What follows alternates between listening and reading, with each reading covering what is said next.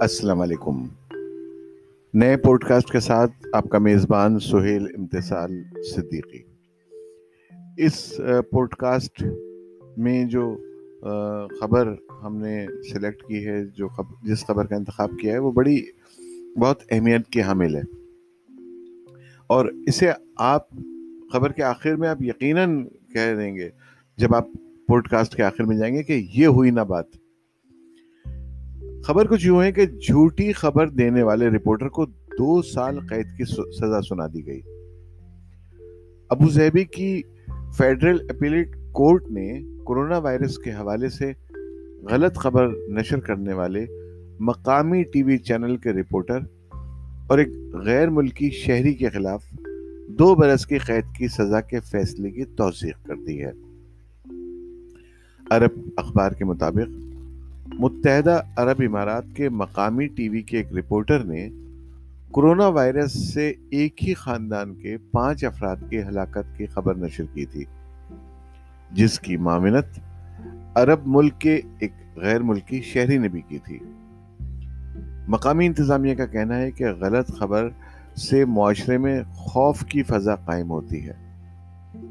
خبر نشر ہونے کے بعد اس کی تردید وزارت صحت کی جانب سے بھی کی گئی تھی، تاہم اس حوالے سے مقامی ٹی وی چینل کے رپورٹر اور غیر ملکی شہری کے خلاف مقدمہ بھی قائم کیا گیا تھا۔ ابتدائی اطلاعات کے مطابق غلط خبر پر دونوں کو دو برس قید کی سزا کے ساتھ غیر ملکی کے لیے ملک بدری کے احکامات بھی جاری کر دیے گئے۔ تاہم ملزمان نے اس عدالتی فیصلے کے خلاف اپیل دائر کی، جس میں فیڈرل اپیل کورٹ نے حالات اور شواہد کا جائزہ لیتے ہوئے سابقہ عدالت کے فیصلے کو برقرار رکھتے ہوئے سزا کی توثیق کر دی ہے۔ پانچ افراد کے ہلاکت کی خبر، جس کی معاونت عرب ملک کے ایک غیر ملکی شہری نے بھی کی تھی۔ اس سلسلے میں مقامی انتظامیہ کا کہنا ہے کہ غلط خبر سے معاشرے میں خوف کی فضا قائم ہوتی ہے۔ خبر نشر ہونے کے بعد اس کی تردید وزارت صحت کی طرف سے بھی کی گئی تھی۔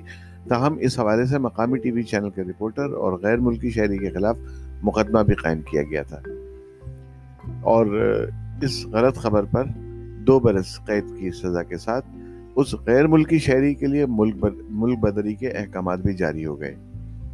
تاہم ملزمان نے اس کے خلاف اپیل دائر کی ہے۔ اب دیکھنا یہ ہے کہ مزید اس پر کیا ہوتا۔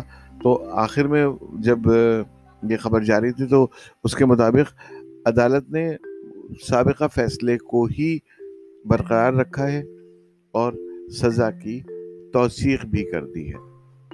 یہ اہم ترین اطلاع اب تک پہنچانی ضروری تھی، یاد رکھیں۔ غلط خبروں سے معاشرے میں ابتری پھیلتی ہے۔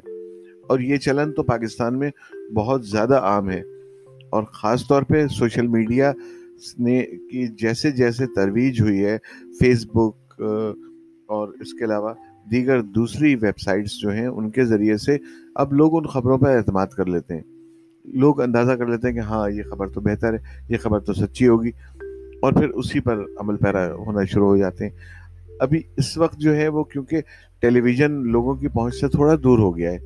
جب لوگ اپنے گھروں سے نکل کے باہر چلے جاتے ہیں، اپنے کاموں پہ ہوتے ہیں، کوئی دکان پر ہے، کوئی کاروبار پر ہے، کوئی آفس میں ہے، کوئی اپنی دکان پر کسی نہ کسی جگہ پر موجود ہے، تو وہاں پر اس کے لیے وہ آسان ہے کہ وہ سوشل میڈیا اپنے موبائل کے ذریعے، اپنے اسمارٹ فون کے ذریعے سے سوشل میڈیا سے منسلک ہوتا ہے اور وہاں پر ایسی خبروں کا چلن اب عام ہے۔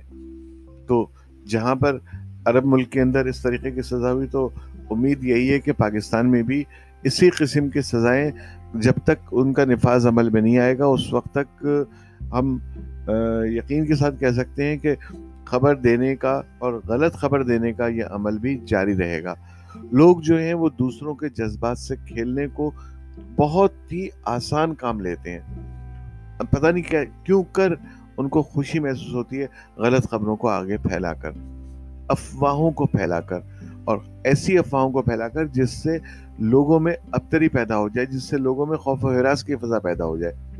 اب دیکھیے، اس کی کرونا کی دوسری لہر اس وقت اس کے بعد جاری ہیں، اور ہمیں زیادہ تر بجائے اس کے کہ ہم اس کی پرواہ کریں گے کتنے لوگ اس میں ہلاک ہو گئے، کتنے لوگوں، لوگ جو ہیں وہ ہاسپٹل میں ہیں، اس سے پینک پھیلائیں۔ ہم یہ نہیں کر سکتے کہ کیا لوگوں کو ماسک پہننے کا مشورہ دیں، کیا ہم لوگوں کو سوشل ڈسٹینسنگ کا مشورہ دیں، کیا ہم لوگوں کو روکیں کہ وہ بھیڑ والے علاقوں میں، بھیڑ والی جگہوں پہ جانے سے گریز کریں۔